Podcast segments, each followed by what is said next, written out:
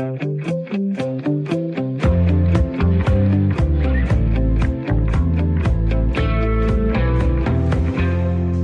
Til Selskabet på Radio 4, programmet, hvor vi går i dybden med nyheder om dansk erhvervsliv og lærer nogle af personerne fra erhvervslivet lidt bedre at kende. Og i dag går vi endnu tættere på en fremtidende person, end vi plejer. Det her er nemlig en særlig sommerudgave af programmet. Vi er rykket ud af studiet for at møde en person, som i mange år har gjort sig bemærket i dansk erhvervsliv. Jeg hedder Stine Lynghardt og er vært her på selskabet, og ved siden af mig sidder min makker Jens Christian Hansen, mangeårig erhvervskommentator. Og Jens Christian, vi sidder jo her på restaurant Tolboden Seaside, meget tæt på Københavns Havn. Dejligt at se dig. Vi har en gæst siddende her ved siden af os, og øh, inden vi lige afslører, hvem det er, kan du så ikke øh, prøve at give os et par hints om, hvem det er, vi har besøg af? Det er en succesfuld erhvervskvinde. Det er et holdningsmenneske. Det er en, der er vild med EU. Hun er temperamentsfuld. Nogle vil kalde hende en slagsbror. Uh, internt i den virksomhed, hun var før i tiden, der, der, var det lidt, der var der nogen, der var lidt bange for hende, for hun var meget temperamentsfuld. Men hun var også en medarbejdernes kvinde. Uh, tidlig mor. Hun blev faktisk mor, da hun studerede. Nu er hun mormor. Uh, jeg ved snart ikke, hvor mange gange. Hun er halvt britisk. Hun har overtaget en af vores helt store virksomheder. Den var svær. Den var faktisk tæt på, hun endnu nummer hjem. Hun fik den børsnoteret, og det blev faktisk en kæmpe succes. Hun deler folk i to grupper. Nogen, der er vilde med hende, og nogen, der ikke er vilde med hende. Hun gad ikke at gå i mændehabiter i sit job. Hun ville gå som kvinde. Det var bare et par enkelte input til vores gæst i dag. Ja, du har jo efterladt nogle gode spørgsmål, som vi måske kan komme ind på lidt senere. Nu vil jeg så sige, hej gæst. Hej. Kan du genkende de betragtninger, som øh, Jens Christian kommer med? Langt det meste, ja. Jeg synes, det var, øh, altså, det er jo altid svært selv at vurdere, hvordan man opfatter så jeg har meget respekt for, det er jo andre, der, det er jo andre, der vurderer, hvordan man opfatter sig, ikke helt selv. Så, øh, så ja, jeg kan genkende langt det meste. Jeg tror, jeg tror, at der var mange i tryk, der havde øh, enorm respekt for mig. Og, øh, og det kan jo selvfølgelig nogle gange føles også som om, at man kan være lidt, øh, lidt bange. Men jeg, men jeg opfattede selv, at de budskaber, jeg skulle have, de fandt vej. Der var i hvert fald nogen, som øh, ikke var bange for at komme og fortælle mig, hvis der var et eller andet galt, som jeg skulle vide noget om. Men jeg kan huske, hvis jeg lige må, øh, jeg kan huske et billede af dig, da du var ligesom lige blevet øh, topchef i Tryk, mm. Som er en af vores største, faktisk det største forsendelselskab, vi har her, det største i Norden faktisk. Mm. Uh, der var du helt kortklippet. Mm. Du havde en mandhabit på. Fuldstændig rigtigt. Og så videre. Og vi snakkede, vi har jo tidligere snakket om det, jeg skal ja. måske afsløre, jeg har fuldt Stine og kendt Stine sådan professionelt igen 15-16 år. Uh, så 20. 20 er det. Ja. ja. Skal vi ikke lige, Jens Christian, synes, at er det ikke ved at være tid til, at vi lige får afsløret, hvem det er? Fordi nu, er, nu er vi så tæt på, at du har fået sagt ordet topchef, tryk, du har fået sagt Stine. Skal vi ikke lige få et efternavn på dig også? Øh, hvem er det, vi sidder og taler med lige nu? Jeg hedder Stine Bosse, og jeg er 60 år. Hej Stine Bosse, Hej. og velkommen til, til denne særudgave af selskabet. Og vi sidder jo så her på kanten af Københavns Havn. Vi har øh, vandet lige ved siden af os. Det er en dejlig solskinsdag. Hvad betyder det egentlig for dig at have adgang til natur og til vand? Er det også noget, du bruger mentalt? Ja, meget. Har altid gjort. Jeg voksede op i Gilleleje. Jeg voksede op, hvor der var højt til loftet. Og, øh, og jeg kan ikke bo i byen. Altså, jeg kan være i byen. Jeg holder af at være i byen. Øh, men jeg kan ikke bo i byen. Jeg er nødt til at være et sted, hvor jeg kan se horisonten, hvor jeg kan mærke øh, sandet mellem tæerne, hvor jeg kan komme ud i en skov. Og, øh, og det kan jeg lige så godt sige 100% ærligt. Det er simpelthen altså for mig mentalt vigtigt. Øh, jeg kan huske i, i trygtiden der, når vi var i New York nogle dage, og det var vi jo sådan, i hvert fald var jeg det en gang om året, og CFO'en er det jo ofte, hvor vi overmøder investorer og så videre. Når jeg havde været i New York i tre dage, så kunne jeg blive vanvittig. Altså det der mylder af mennesker og høj puls 24-7 og en hastighed, man slet ikke kan... Altså de taler jo også hurtigt i New York. Man skal saftsus med at være god til engelsk for at forstå dem, ikke? Øhm, og det der med lunch on the fly, det, det, det er bare sådan, det er. Spiser jo... Altså alting foregår løbende på en eller anden måde, ikke? Det siger jeg nej tak til. Jeg har brug for stillheden, jeg har brug for refleksion, jeg har brug for naturen omkring mig, øh, for at være den bedste udgave af mig selv. Hvad kan du mærke, at det gør ved dig, når du træder ud i naturen? Jamen, det giver en ro, og det giver, øh, altså hvis du kan forestille dig, sådan er det billedligt for mig, at hvis jeg er for længe i et bymiljø, så begynder alle cellerne at sidre. Altså jeg får sådan en følelse af, at det hele det bliver for hurtigt. Hvorimod, når jeg så kommer ud og kan sådan gå en tur langs havet, eller gå i en skov, eller bare sidde ude i min have, øh, så kommer roen, og så kommer der nogle andre tanker. Øh, bedre tanker, synes jeg selv. Øh, dybere refleksion, og det hele bliver mindre sådan dum, dum, dum, dum, dum, hvor det hele skal gå så hurtigt, hvor man ikke får tænkt sig godt nok om. Du Og var vel ikke- også øh, fritidslandmand. Ja, ja, jamen, det var jeg jo. Øh, du havde heste, kan jeg huske, Ja, øh, ja. op i øh, Dronning Mølle. Ja, ja, 13 år boede jeg på gården der. Hvor mange hektar, altså hvor stor var den, det kan jeg ikke lige den huske. var og jo have du... kæmpestor. Den var, var den 16 tønder land eller sådan noget Okay. i den stil. Ikke? Okay. Så det var jo ikke noget sådan kæmpestor bedrift, men det var et lille landbrug. Ja. Øh, og jeg havde dyr og høns, og ja, mange glade stunder. Og mange triste stunder. Sådan er det. Stine, vi skal jo øh, tale lidt om øh, din egen karriere og, og din valg og din fravalg undervejs. Du er uddannet kan jur i 1987, og du har i 23 år arbejdet i Tryk, og fra 2003 til 2011 var du chefen for det hele, som topchef i Tryk, som Jens Christian også nævnte. Men du har også beskæftiget dig med meget andet. Du har og har haft en række bestyrelsesposter. I dag sidder du blandt andet som bestyrelsesformand i Tele Greenland. Du sidder også i Coop Amba i, uh, i Allianz, verdens største forsikringsselskab. Og så har du engageret dig frivilligt i blandt andet Europabevægelsen og Plan Børnefonden, for bare at nævne et par af dine frivillige poster. I dag tilbyder du også mentorforløb, og du holder foredrag og rådgiver om strategiudvikling. Og så har du også lagt navn til flere bøger, blandt andet en bog, som øh, ham, der sidder her ved siden af, Jens Christian, har skrevet, så I kender jo faktisk allerede godt hinanden lidt i, i forvejen. Hvordan er det for jer to at sidde her sammen igen? Jamen altså, vi har jo øh, diskuteret øh, løbende undervejs. Øh, jeg ved ikke, hvor overrasket du blev, Stine, da jeg øh, ringede til dig. tror, jeg sagde, hvad siger du til at være med, at være med og, og, og lige skrive en bog om dig?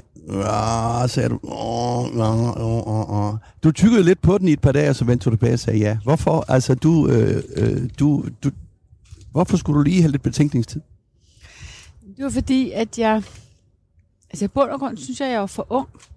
Altså jeg, jeg synes ikke, jeg var interessant. Jeg synes, der var så mange andre, der var mere spændende. Øh, og det har måske altid været noget, der har forfulgt mig lidt. At, at set udefra er der en version, og set indefra er der altså noget andet. Jeg er jo bare hende, hende den lille pige fra Gilleleje. Øh, og så kom du og sagde, jamen det kan du ikke slippe afsted med. Du er faktisk rigtig spændende, fordi... Og, øh, og det måtte jeg jo så tænke over. Det var jo det her med kvinde, og første gang øh, øh, CEO, og der er jo stadigvæk ikke nogen kvinder. Altså det er jo en skandale, at der ikke er kvinder øh, på, på 20 topposterne, ikke? Og, øh, og så var der nogle andre argumenter, som jeg synes øh, var rigtige, og så lod jeg mig overbevise. Og så havde jeg jo en meget, meget grundig overvejelse, fordi, og den fik jeg lov til at tænke over i løbet af en sommer, fordi jeg skulle tænke over, hvor meget vil jeg selv give. Er det Altså, private, er det private, Privat, den Stine? private Stine, ikke? Altså, hvor meget... Og jeg gik og tænkte, jamen, jeg kan sgu da ikke holde ud, at der er en bog, der står og påstår, at den skal handle om mig. Og så handler den om, hvornår jeg gik ud af realen, og hvornår jeg startede i gymnasiet, og, og altså, nogle dødssyge ting. Hvis jeg skal, hvis jeg skal, hvis der skal skrives en bog om mig, så skal den virkelig handle om mig. Og der er nogle sider, som trænger til også at blive fortalt, og som måske netop gør, at nogle mennesker kan spejle sig, som ikke bare er sådan, du ved, succes nummer 1, 2 og 3, men nogle mennesker, som også har mødt noget modvind og noget modstand, og som så kan få en anledning til at sige, okay, så kan man måske alligevel godt klare den. Og det havde jeg lyst til, og det var Måske, det, det øh, projekt, vi lavede. Det, som øh, jeg sådan lagde mærke til, det var jo din, øh, din, øh, din, din kræftperiode, Mm. som, øh, som jo betyder meget. Du kommer over det, og, ja. Og så kan man jo bedre tale det om bagefter. Uh, men kan du ikke lige prøve at sætte nogle ord på det? Uh, fordi at, at du vil fortælle om det, Jo. og at går jeg ud fra at fortælle andre, jamen hør nu her, der kommer nogle sorte kapitler i ens liv, Ja. og dem kommer man over, og dem Ja. kommer man videre med. Ja. Altså helt klart, altså jeg, jeg øh, var 46 år gammel og, og havde jo levet i den der totale stress. Vi havde børsnoteret tryk. Jeg sad i Grundfos bestyrelse på det tidspunkt, og der var nogle udfordringer, som krævede noget ekstraordinært af bestyrelsen, og jeg sad i velfærdskommissionen. Altså, som, som min daværende kommunikationsdirektør, Troels Rasmussen, sagde, Stine, et hvilket som helst sted, hvor der, hvor, der, hvor noget, der brænder lige i øjeblikket i det her land, der befinder du dig. Det synes jeg var meget komisk sagt, fordi det var jo ikke rigtigt. Men jeg følte det nogle gange sådan, at der var vidderligt for mange øh, opgaver til, til døgnets timer. Men jeg klarede det, og øh, vi får børsnoteret, og jeg kommer så til London første gang jeg skal ud og sælge aktien, og det er jo altid lidt spændende første gang at være der out on the floor, ikke? og skulle ligesom stå redegøre for, øh, hvordan børsnoteringen var gået, og så videre, og så videre. Og så om aftenen, der får jeg en øh, selv betalt, en øh, massage øh, på hotellet, og så siger massøren til mig, meget, meget skøn kvinde, jo sød og dejlig, og siger hun til mig, det der mærke, du har på benet, det skal du have undersøgt. Og det får jeg så selvfølgelig måneder efter, hvilket jo var ufatteligt dumt, men det får jeg undersøgt, og så er det modermærkekræft. Og den oplevelse af at blive fuldstændig bang fra den ene dag til den anden. Stop! Alle de der tanker om, jamen hvad nu hvis jeg skal dø af det her? Hvad hvis det er galopperende? Og dengang, heldigvis i modsætning til nu, hvor vi har behandlingsmuligheder en helt anden kaliber, det var der ikke dengang, og det vidste jeg. Så meget vidste jeg om, om den kræftform. Og øhm, det gjorde jo, at jeg vidderligt øh, begyndte at tænke helt anderledes. Og det har jeg så sidenhen læst, at det at få så alvorlig en diagnose midt i livet, kan være en kæmpe gave, og det var mm. det for mig, fordi jeg begyndte at tænke over nogle andre ting i livet. Jeg begyndte at overveje, om de der fuldstændig vanvittigt mange timer, jeg lagde i en kurv, nemlig tryk, øh, om det var rigtigt. Så det startede, mine refleksioner startede faktisk allerede som 6-47 år i forhold til, hvornår skulle jeg noget andet med mit liv. Er det også derfor, du så har valgt at være åben omkring nogle af de ting, som har været svære i livet? Fordi det også er noget, som, som både fortæller hele historien om dig, men som øh, andre måske også kan lære noget af. Ja, og det er fordi, at jeg synes jo både læring i mit eget liv, læring i mange andre liv, jeg har stødt på, er, at hvis vi går rundt og bilder hinanden ind, at det hele er en dans på roser, og at vi er fuldstændig lost, hvis vi har mødt modstand, øh, så gør vi kæmpe fejl. I virkeligheden, jeg siger det også i forbindelse med, med, med de her unge mennesker, som jo nu har levet igennem coronakrisen. Altså, de må ikke gå rundt og tænke, nu er vi fortabte. Nej, de er rent faktisk, efter min bedste overbevisning, udstyret betydeligt bedre end nogle af generationerne før dem, fordi de har mødt modstand. Det har da været sindssygt svært at sidde der mutters alene. Og det skal man blive stærkere af, og det kan man blive stærkere af. Og, og det er den der tro på, at også det svære faktisk giver dig noget. Og det hele, den der sådan dans på den lyserøde rose, og det hele er bare øh, klippet og friseret og pænt og i orden, det har jeg aldrig troet på. Og jeg, og jeg lægger vægt på, og det har jeg også gjort i ansættelser og alt muligt andet, at der er noget friktion. Jeg er ikke så meget til det glatte. Jeg bryder mig faktisk ikke om det. Jeg synes, det smutter som sæbe mellem fingrene. Og hvis vi kan mærke hinanden, mærke uenigheder, også meget gerne, så kommer der noget bedre ud af det.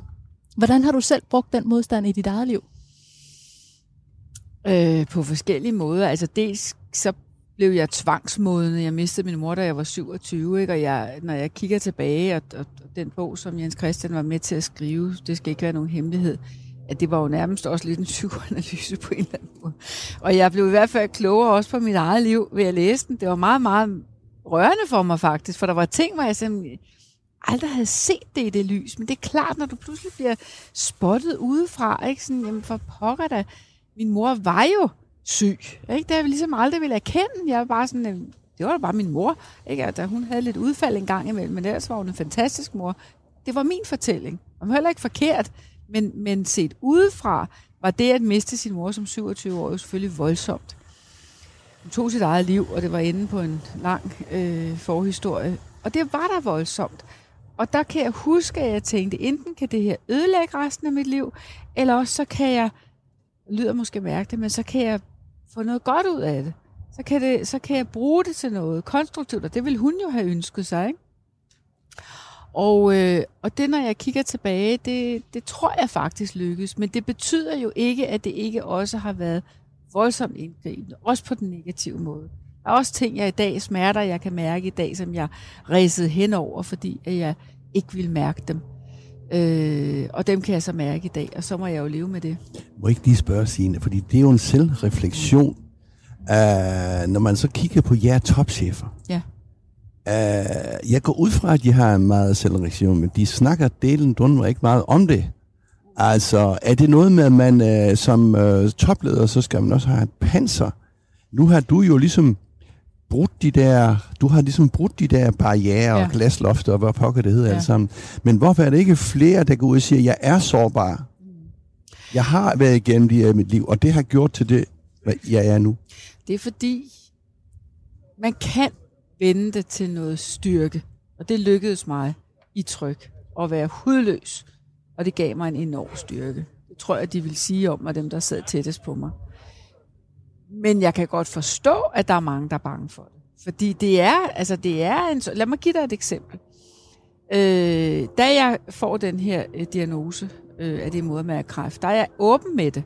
Fortæller det til mine kollegaer på et, et direktionsmøde, jeg siger, I skal vide sådan og sådan. Jeg øh, bliver opereret, og når jeg bliver opereret, så kommer jeg stadigvæk på arbejde, men jeg skal sidde med benet op og så videre. så videre. Og der siger, og jeg holder meget af Ole Søberg, han var daværende IR-chef, og han er også en meget bramfri person. Han siger så i mødet, Nå, jamen så må vi jo have en plan B. Bare har, ikke? Den skal man jo kunne tåle. Mm. Det er jo ikke løgn.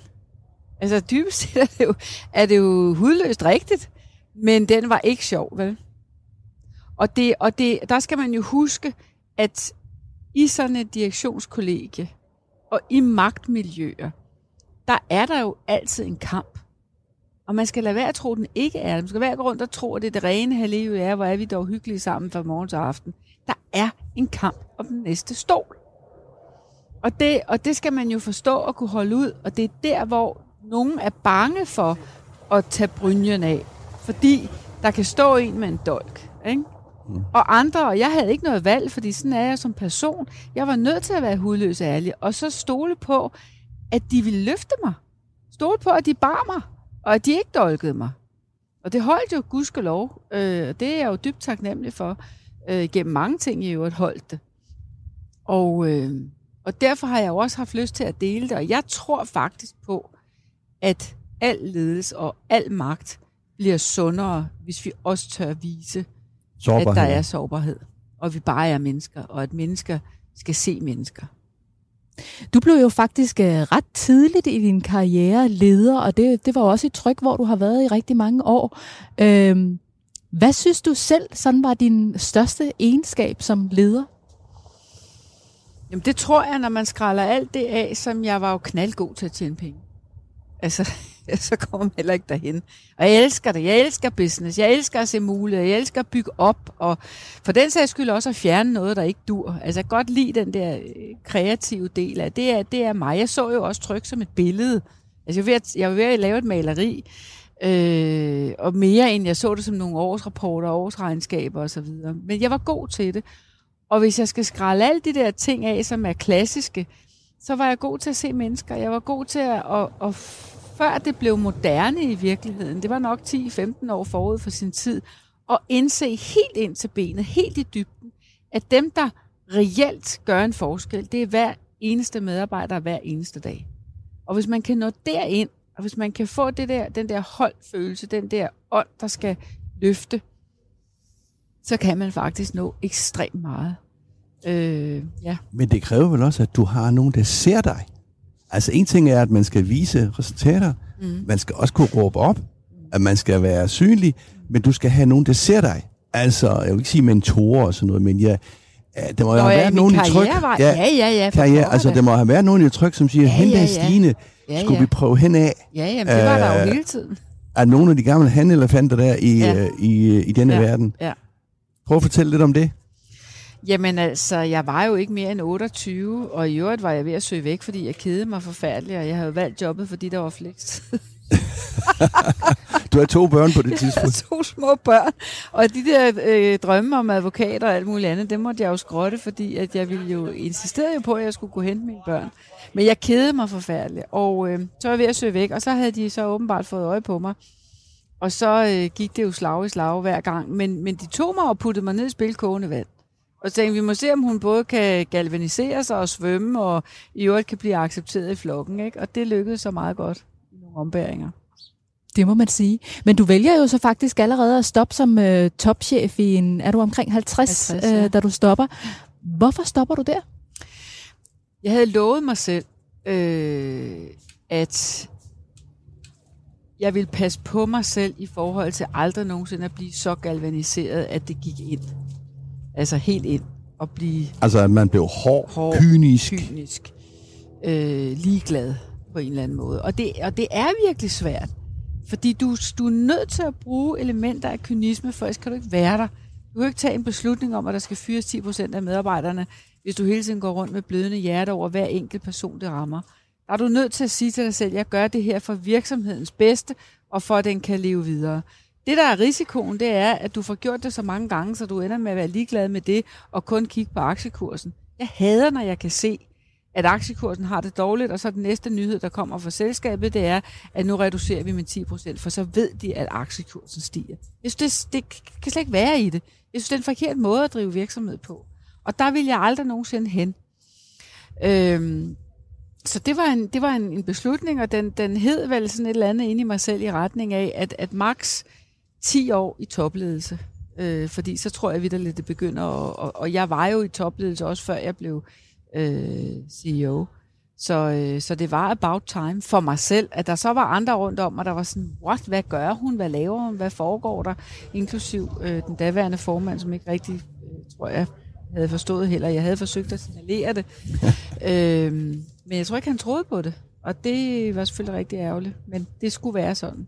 Og i dag er du så gået en anden vej. I dag har du nogle forskellige bestyrelsesposter. Du laver noget øh, frivilligt arbejde. Du har også nogle mentorforløb, og jeg ved også, det betyder rigtig meget for dig at være sammen med din familie, med dine øh, børnebørn.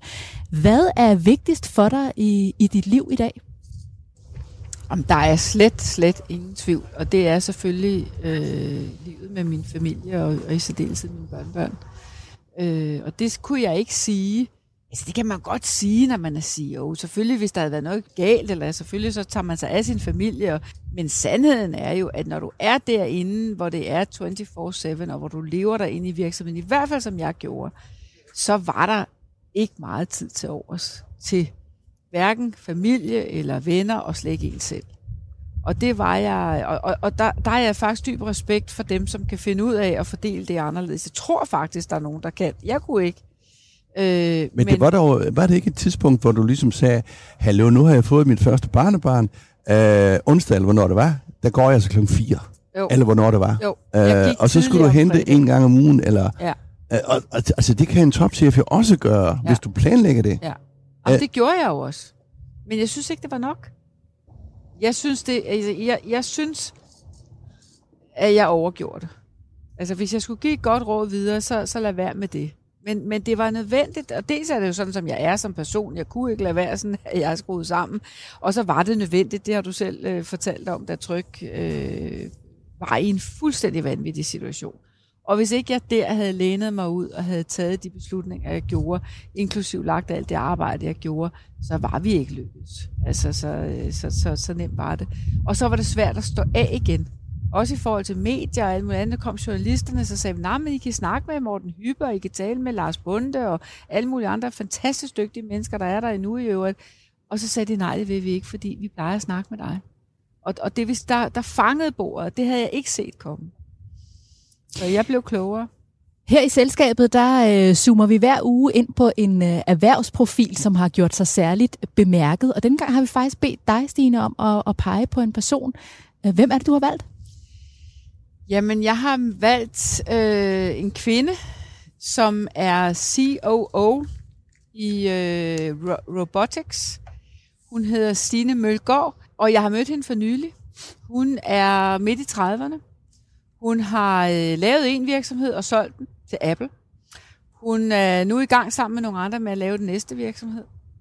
Og øh, når man ser på hende som min profil, så tror jeg faktisk, det ligner hinanden ret meget. Og jeg er i virkeligheden øh, lige så frihedselskende, som hun er. Det vil jeg sikker på, hvis, jeg, hvis man kunne se hendes øh, hvad hedder det, personlighed. Men hun er sjov at følge, fordi hun går en anden vej. Jeg gik jo den mere slaviske karrierevej ind i en stor virksomhed og arbejdede mig øh, igennem lagene.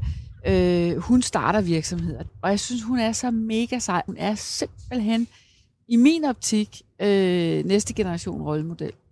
Vi holder øje med Stine, og vi holder også øje med dig, Stine, hvor du, øh, hvilke næste skridt du tager i din karriere. Øh, det var rigtig dejligt at lære dig lidt bedre at kende. Tak fordi du fortalte om din egen karriere. Om lidt gør vi status på det første halvår af 2021 og ser tilbage på nogle af de erhvervsnyheder, som har fyldt meget i den første del af året.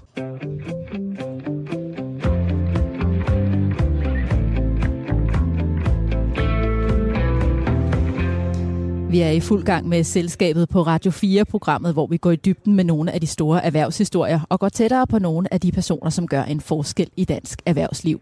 Jeg hedder Stine Lynghardt og har min faste medvært ved min side. Det er erhvervskommentator Jens Christian Hansen. I dag sender vi et særligt sommerprogram. Vi sidder simpelthen på kanten af Københavns Havn i det dejligste solskinsvejr på restaurant Tolboden Seaside. Og vi har besøg af Stine Bosse, professionel bestyrelsesmedlem. Vi skal kigge tilbage på det første halvår af 2021 og runde nogle af de erhvervsnyheder, som har fyldt meget, både her i selskabet og i resten af medielandskabet. Og der er jo ingen tvivl om, at den alt overskyggende nyhed har handlet om corona på godt og ondt. For erhvervslivet har som så mange andre været ramt af restriktioner og nedlukninger. Nogle brancher har været hårdere ramt end andre. På den anden side er dansk økonomi kommet ganske pænt igennem coronakrisen. Beskæftigelsen stiger, og boligmarkedet drøner derudad. Hvordan har du selv oplevet det seneste halvår, Stine? Øh, hvis man må dele det lidt i to, altså de seneste uger, måske ikke vil tage en hel måned, der synes jeg simpelthen den der følelse af, at livet kommer tilbage. Ikke? Øh, ganske, ganske vidunderligt. Øh, vi talte om, da vi kom her, sådan den der følelse af, når man er på vej ind et sted, at man ikke skal have maske på. Så det er fuldstændig vidunderligt.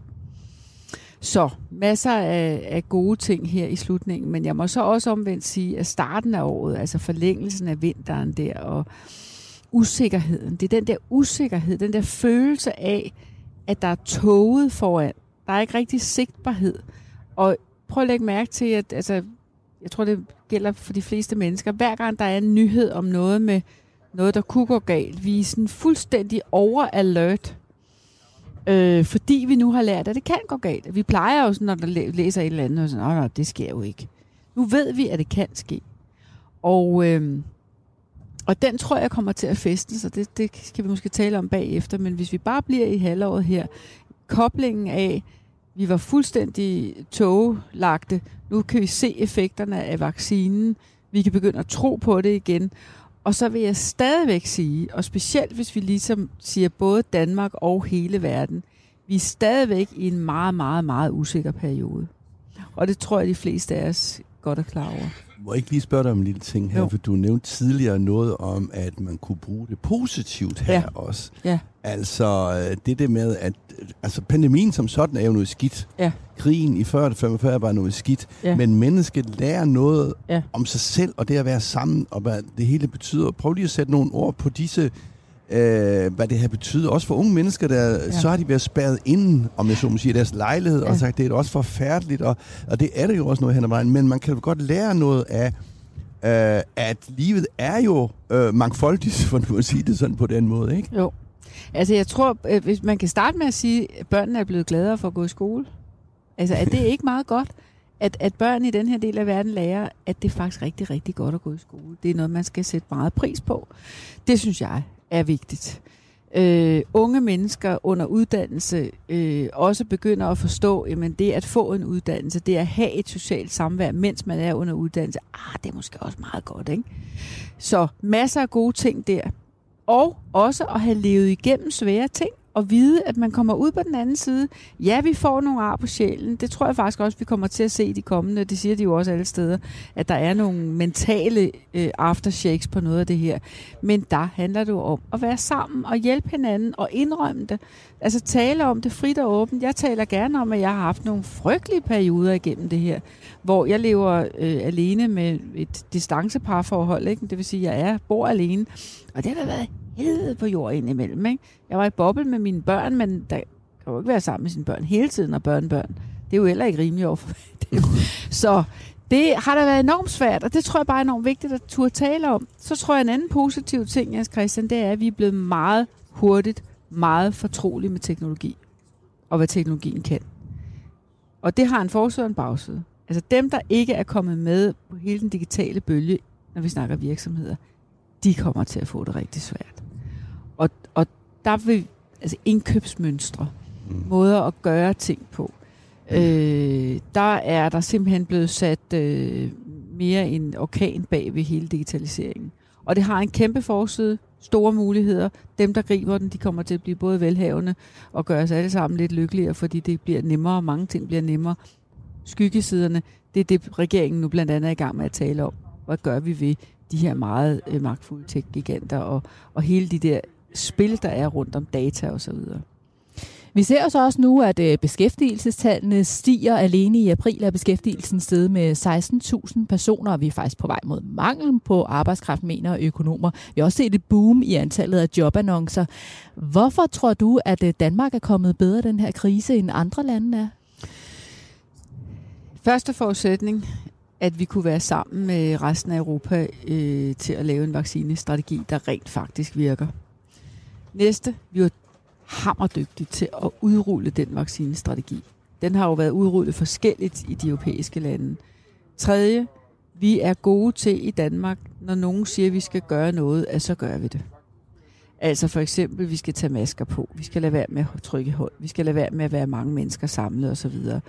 Øh, vi er øh, rimelig autoritetstro, og det kommer også til glæde og gavn øh, i den her situation. Har det også en bagside? Ja, det skulle jeg hilse at sige. At jeg er da blevet meget chokeret over, hvor hurtigt vi bare markede ret. Øh, det var rigtig godt for os i den her situation, men det skal vi også tænke over i andre situationer. Det er jo ikke nødvendigvis så godt. Hvad mener men, du her? Jamen, der mener jeg, at nogle af de øh, ting, som vores udmærkede øh, regering og myndigheder har tiltaget sig af magtbeføjelser over os som mennesker, det skal jo væk igen. Altså for pokker da, vi skal have vores frihed, vores egen personlige dømmekraft ved at det ene eller ved at det andet. Vi skal ikke bare hele tiden øh, slå op i, i Bibelen og sige, hvad siger Mette? Det går ikke, fordi det har nogle andre konsekvenser på alle mulige andre politikområder. Og der skal vi jo ikke hen. Vi skal leve i frie demokratier og ikke i autokratier. Må ja. jeg ikke lige sige en lille ting, I... fordi du nævnte det digitale, at vi er bagefter nogle virksomheder. Men man kan vel også sige, i genopbygningen, eller hvad skal man sige, af fasen her har vi jo været så digitale, har jeg hørt folk sige, så de kunne arbejde hjemmefra fra en ja. ene dag til den anden. Netop. Og jeg skal lige hilse at sige, det kan man ikke i Tyskland Nej. eller nogen som helst Nej. andre steder. Nej. Uh, så Også bare lige for at sige... fordel for os. Ja. Klart. Ja. Enig. En anden nyhed, som har fyldt meget, det er jo det glohede boligmarked. Priserne er stukket af, og der har været talt om, at det var nødvendigt med indgreb for at lægge en dæmper på øh, udviklingen. Er du bekymret over situationen på boligmarkedet? Ja, det er jeg. Altså, øh, det der er problemet på boligmarkedet, øh, er jo ikke et, et, et øh, blomstrende boligmarked. Det er sådan set sundt nok. Men det er den øh, hastighed, hvormed priserne er steget. Altså, øh, vi, vi taler jo over ganske få år fordoblinger, og det er, jo, det er jo ikke sundt. Problemet med det er, at dem, der skal ud af et ejerboligmarked og vinde noget andet, eller skale ned, de, for dem er det en fest. Det er vores generation. Øh, det er vores det er generation, vores generation. ikke? Øh, men for unge mennesker, der skal ind, der skal i gang, der skal have del i det her, der er det alt andet end en fest. Og det vil sige, at det kommer ikke til at holde øh, over tid. Min spot om er, at vi får et valg øh, gang i måske samtidig med kommunalvalget, who knows, øh, og umiddelbart derefter kommer der et indgreb. Det bliver spændende at følge med i, og det her var jo et ganske kort kig på coronasituationen, på beskæftigelsen og boligmarkedet. Lad os gå videre til at snakke lidt mere om de danske virksomheder og tage temperaturen på dem. Vi har allerede været lidt inde på det her med digitaliseringen. Virksomhederne har også været igennem en kæmpe udvikling under corona. Medarbejderne har arbejdet hjemme i månedsvis, og ledere har skulle arbejde på nye måder på distance. Hvordan øh, ser du, at de danske virksomheder har, øh, har udviklet sig her under corona? Jamen, rigtig mange har udviklet sig godt, øh, og det skal vi være enormt glade for og stolte over. Og, og så, som Jens Christian sagde før, altså, der er jo rigtig mange, der har bare kunnet veksle deres arbejdsplads til en hjemmearbejdsplads. Øh, jeg tror ikke, det holder i længden. Det er der ikke ret mange, der tror, at vi kan holde ud hele tiden. Men, men det har givet jo en gigantisk fleksibilitet. Vi har set en kæmpe underliggende omstilling i måden, vi kommer til at organisere arbejdsmarkedet på, i forhold til ude, hjemme osv. Der vil jeg så til gengæld også godt lige løfte et lille flag. Hvis ikke vi er ops på det, og vi, det er selvfølgelig også virksomhederne, så vil vi om, jeg tror ikke, der behøver at gå mere end fem år, se et setback for kvinder. Fordi kvinder er meget mere til, men det, så kan jeg jo få det hele til at hænge sammen. Jeg bliver der bare hjemme tre dage om ugen. Og hvad skal tøj og passer børn? Ja, lige børn. præcis, og passer min syge mor, og tager mig af hunden, og alle legeaftalerne og alt muligt andet. Og mændene vil gerne på arbejde. Men er vi ikke kommet lidt et stykke videre? Nu springer vi måske lidt i det stigende, stigende lynghardt. Men, men altså også det der med, altså jeg synes, at mange unge mænd øh, tager barsel og sådan noget. Jeg ved godt, jeg synes da godt nok, der er en, en vis udvikling i det. Det kan så være, at det ikke er hurtigt nok. Jens Christian, du har fuldstændig ret. Men tro mig nu, når jeg siger til dig, har jeg arbejdet med det her i 30 år. Det er fuldstændig som bukseelastik. I det split sekund, at den bliver trukket i den anden retning, så er der nogle af de helt grundlæggende ting, der ryger tilbage i rille. Mm. Jeg er lykkelig over at se unge kvinder i dag, som vil noget andet og kan noget andet, når mit barnbarn siger, i helt alvorligt, hun er 11 år, siger, hvordan kan det være, at vi ikke spiller fodbold mod drengene? Det forstår jeg overhovedet ikke, vi er meget bedre end dem. Det synes jeg er fedt. Ikke? Der er en helt anden selvforståelse hos mange unge kvinder. Og jeg er lykkelig over, at øh, en, en øh, person i familien, der i går blev nummer 6 og den første dansker i en halv Ironman, jeg er meget stolt af ham, han hedder Miki, øh, han som det første siger, jeg vil gerne have mit lille barn hos mig, når billederne skal tages. Ikke? Det har du ikke set for bare få år siden, vel? Men det er da blevet moderne for mænd at være fædre også til spædbørn. Det er da et kæmpe fremskridt. Alt det taget i betragtning. Hvis ikke der er nogen, der er opmærksom på, at vi skal også sørge for, at kvinderne kommer hen til arbejdspladsen, og at de kan få deres karrieremuligheder. Øh, det handler om del barsel og alle de der klassiske ting. Og, og sørge for, at den ting er, bliver i balance. Så ruller, det, så tilbage. ruller det tilbage. Hvorfor er det så vigtigt, at de kommer hen på arbejdspladsen? Fordi det er der, karriereudviklingen foregår. Altså det er der, du møder andre mennesker. Det er der, du positionerer dig. Øh, og sådan lige den der, ved, ved det der møde, hvor du siger, det, det ordner jeg. Lige det er når mødet er slut manifestere sin magt for nu at bruge det et... Det. Øh, altså det gør man, det, det viser man jo hen på arbejdspladsen. Ja. Det viser man jo ikke ved at lave Nej. et resultat hjemme fra Nej. sin computer. Og der kommer du bare til at sidde og lave noget, nogle gode, fine øh, ting, du har, du har præsteret. Øh, men, men, men det der med, hvor du lige får sat den der ekstra øh, fingeraftryk på, det foregår altså i det fysiske forum. Så er du endnu mere bekymret for, at der så kommer endnu færre kvinder til tops i virksomheder, for eksempel? Ja, altså hvis ikke vi er, hvis ikke vi, vi er endnu mere opmærksom på det her. I Danmark er vi jo håbløst bagud. Altså, jeg overgår næsten ikke at tale mere om det. Jeg gav et interview for nylig til en sød journalist fra Altinget, som ikke, var ikke så forfærdelig gammel. Dygtig, super dygtig, super gode spørgsmål. Da interviewet var slut, så sagde hun, er du træt af det her tema, Stine? Så kan man høre det for helvede. Så, Hvad er det, men, du er træt af? Jamen, det er det tema med, at, at kvinder skal have de samme muligheder for at nå til tops. Ikke? Altså, men er det ikke vigtigt? Jo, det er sindssygt vigtigt. Men altså, jeg har talt om det i 30 år, og jeg kommer over til at lyde for sur og for aggressiv og for alt muligt, fordi at jeg tænker, for helvede i Danmark, und, nej, man må ikke sige sådan i radioen, men for pokker da i Danmark, ikke? Kig på Tyskland, kig på Sverige, kig på alle mulige andre lande, vi sammenligner os med. De er nået så meget Norge, de er nået så meget længere. Hvorfor er vi ikke med i Danmark? Fordi vi ikke har vil indse, at der skal gøres øh, logistisk, logistiske greb. Det er barselsårlov. Det er, I'm sorry, kvoter. Jeg har jo været ind og ud af den dør, og det ved Den skal vi nemlig lige snakke om, fordi den har vi snakket om for 15 år siden. Prøv lige at sætte nogle ord på det der med, altså vi snakker kvoter for, hvor mange kvinder der skal være i en bestyrelse, ja. ligesom vi har i Norge. Ja. ja. Men prøv nu at høre her. Da du interviewede mig dengang til bogen, og du er en dygtig journalist, det var du også dengang. Der spurgte du mig om det her, og jeg blev så irriteret over det. Jeg svarede pænt over Du kunne forhåbentlig ikke se på mig, hvor irriteret jeg blev, for jeg vidste, at det var det, jeg skulle komme til at høre om. Og det skulle stå som overskrifterne i avisen. Og så sagde jeg, jamen altså, vi skal da ikke have kvoter, men hvis ikke det er lykkedes om fem år, og vi skal huske, at vi er jo tilbage i syv, da den her bog bliver lavet, ikke? udgivet mm. i otte. Mm. Hvis det ikke er anderledes om fem år, så må vi tale om det igen, og så må vi have nogle kvoter. Det kunne jo nogen jo huske, fordi det stod jo også i bogen. Så da der var gået de der berømte fem år, der intet var sket, så kom jo folk og sagde, hvad så Stine? Og så måtte jeg jo sige, prøv at ja, nu må vi have de kvoter. Der er jo ikke andet at gøre. Der sker jo absolut intet på det her område. Og nu får I så en historie, som ikke er blevet fortalt.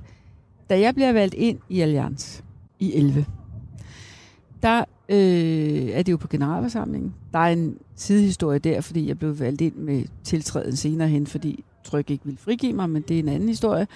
Men jeg bliver valgt ind, Og, i, der, og der er ikke kvoter i Tyskland.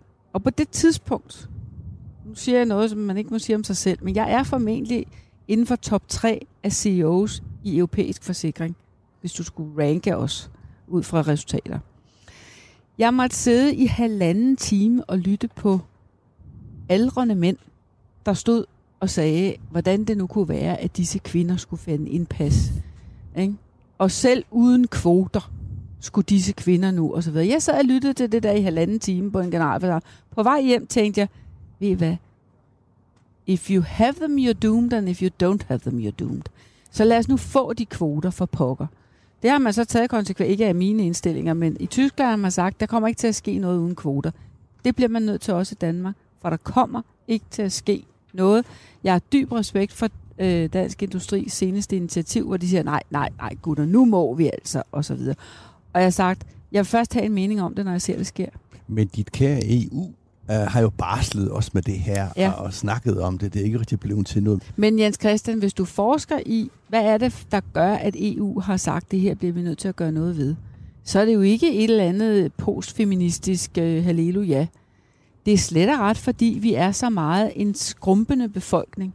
Så hvis ikke vi sætter alt talentet i spil, hvis ikke vi lader kvinder, ligesom da kvinder kommer ud på arbejdsmarkedet, det er ren, øh, der er ikke noget filantropi. Det er ren business. Der gives ikke ved dørene, det er ren business. Som dengang kvinderne kom ud efter krigen på arbejdsmarkedet, fordi der var mangel på arbejdskraft. Nu er der mangel på talent i den her del af verden. Se nu for pokker og komme i gang med at få det talent ind på gangene. Og du nævnte jo også øh, før, da vi snakkede omkring øh, Stine Mølgaard og hendes virksomhed, så påpeger du også det her med, at det var ni nationaliteter, tror ja, jeg, der var ja. i hendes virksomhed. Ja. Øhm, hvorfor synes du, at det er så vigtigt, at vi øh, kan have mange forskellige i vores virksomheder? Fordi vi er tilbage til talent. Vi er øh, knap 6 millioner mennesker i det her land, og selvom vi er fantastisk gode til at spille fodbold, så er der rigtig mange talentområder, hvor vi ikke kan alene, hvor vi ikke kan skaffe tilstrækkeligt talent. Og det er det, Radio, Radiobotics løber ind i. De er nødt til at hente noget af det talent i andre lande. De er nødt til at arbejde med 12 universiteter. Vi skal tænke stort i det her land. Vi skal tænke åbent og vi skal have forbindelser. Vi skal have relationer. Vi skal ikke være bange for, at der kommer nogen og tager noget fra os. I det splitsekund, vi bliver det, så er vi dømt til noget dårligt og til tilbagegang. Men Stine, nu taler du jo lige ind i en frygtelig, frygtelig stor øh, debat og diskussion, ikke bare i Danmark, men i hele Europa. Mm. Altså ja. frygten for de fremmede. Ja. Vi vil ikke have de fremmede ind. Nogen vil lukke grænserne, mm. og der er godt nok mange af dem. Vi har et regeringsparti, som nogen siger øh, ligger tæt på Dansk Folkeparti i det spørgsmål. Men øh, altså, går det ikke den forkerte vej?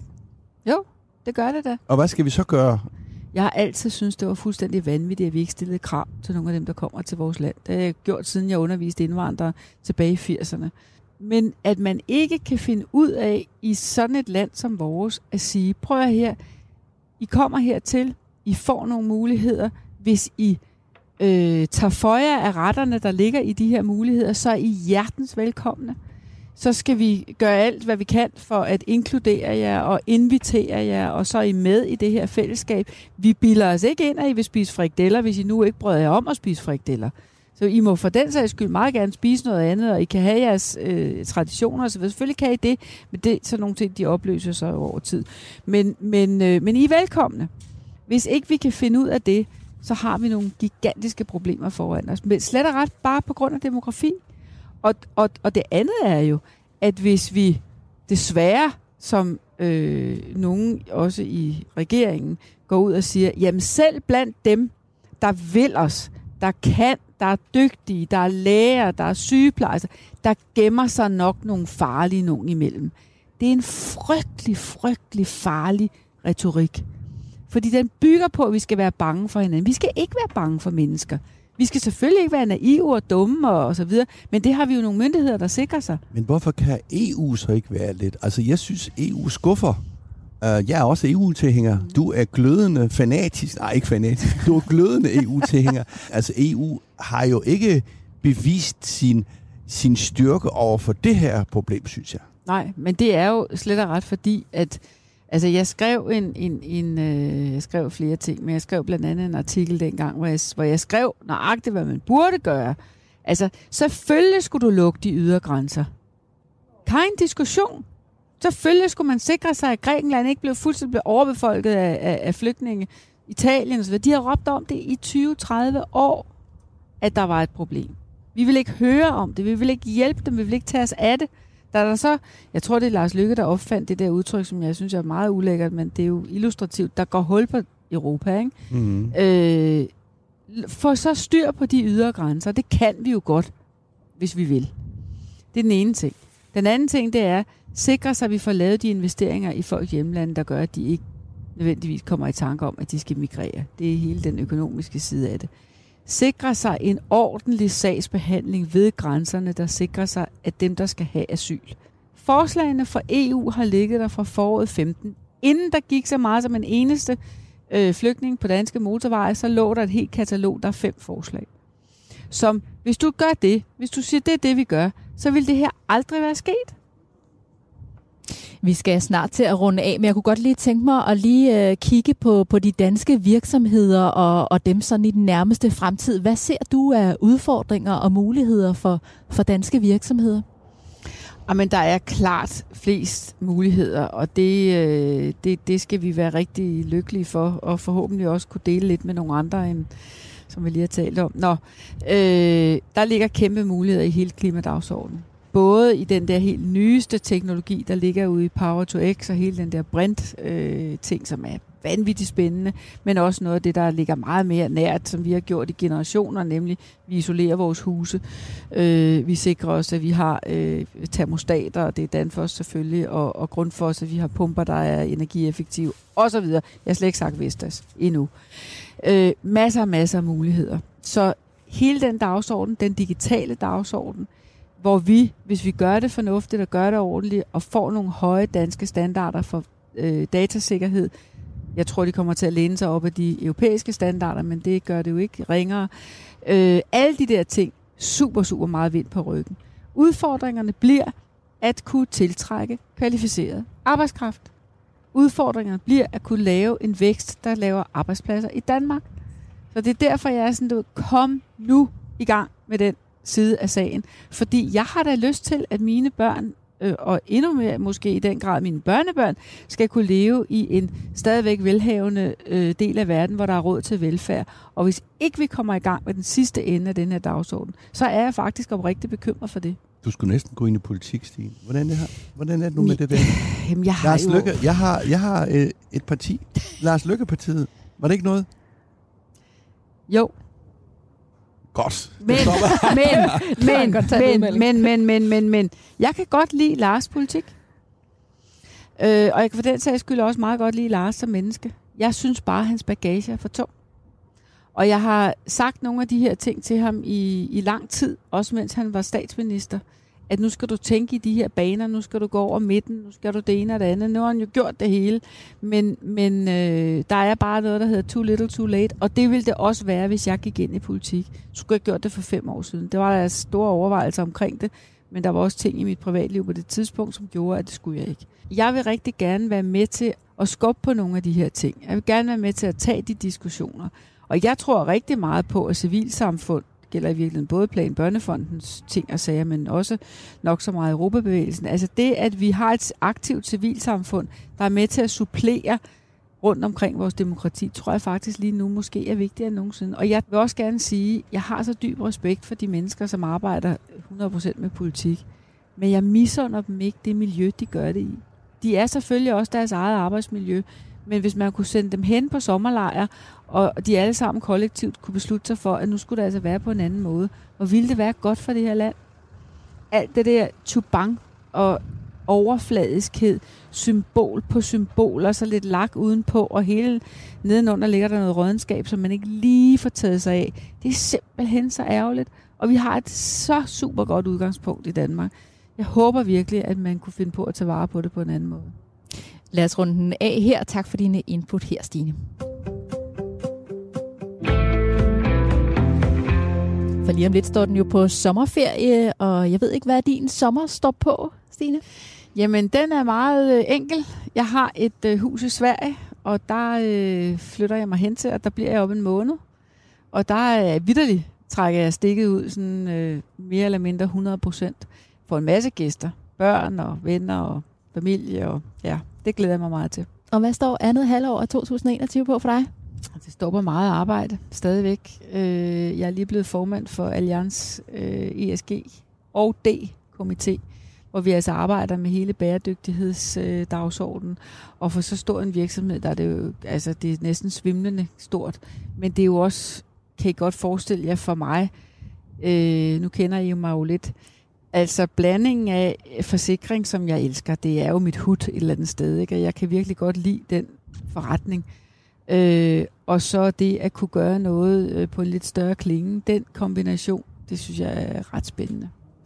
Men nu skal du altså have lov til at trække stikket og nyde ro og fred. Tak fordi du vil være med i det her program. Stine Bosse, professionel bestyrelsesmedlem. Ha' en rigtig god sommer. Tak i lige måde. Og også tak til dig, Jens Christian. Vi ses jo igen på næste onsdag. Det gør vi. Programmet var produceret af Beam Audio Agency for Radio 4. Tak fordi du lyttede med.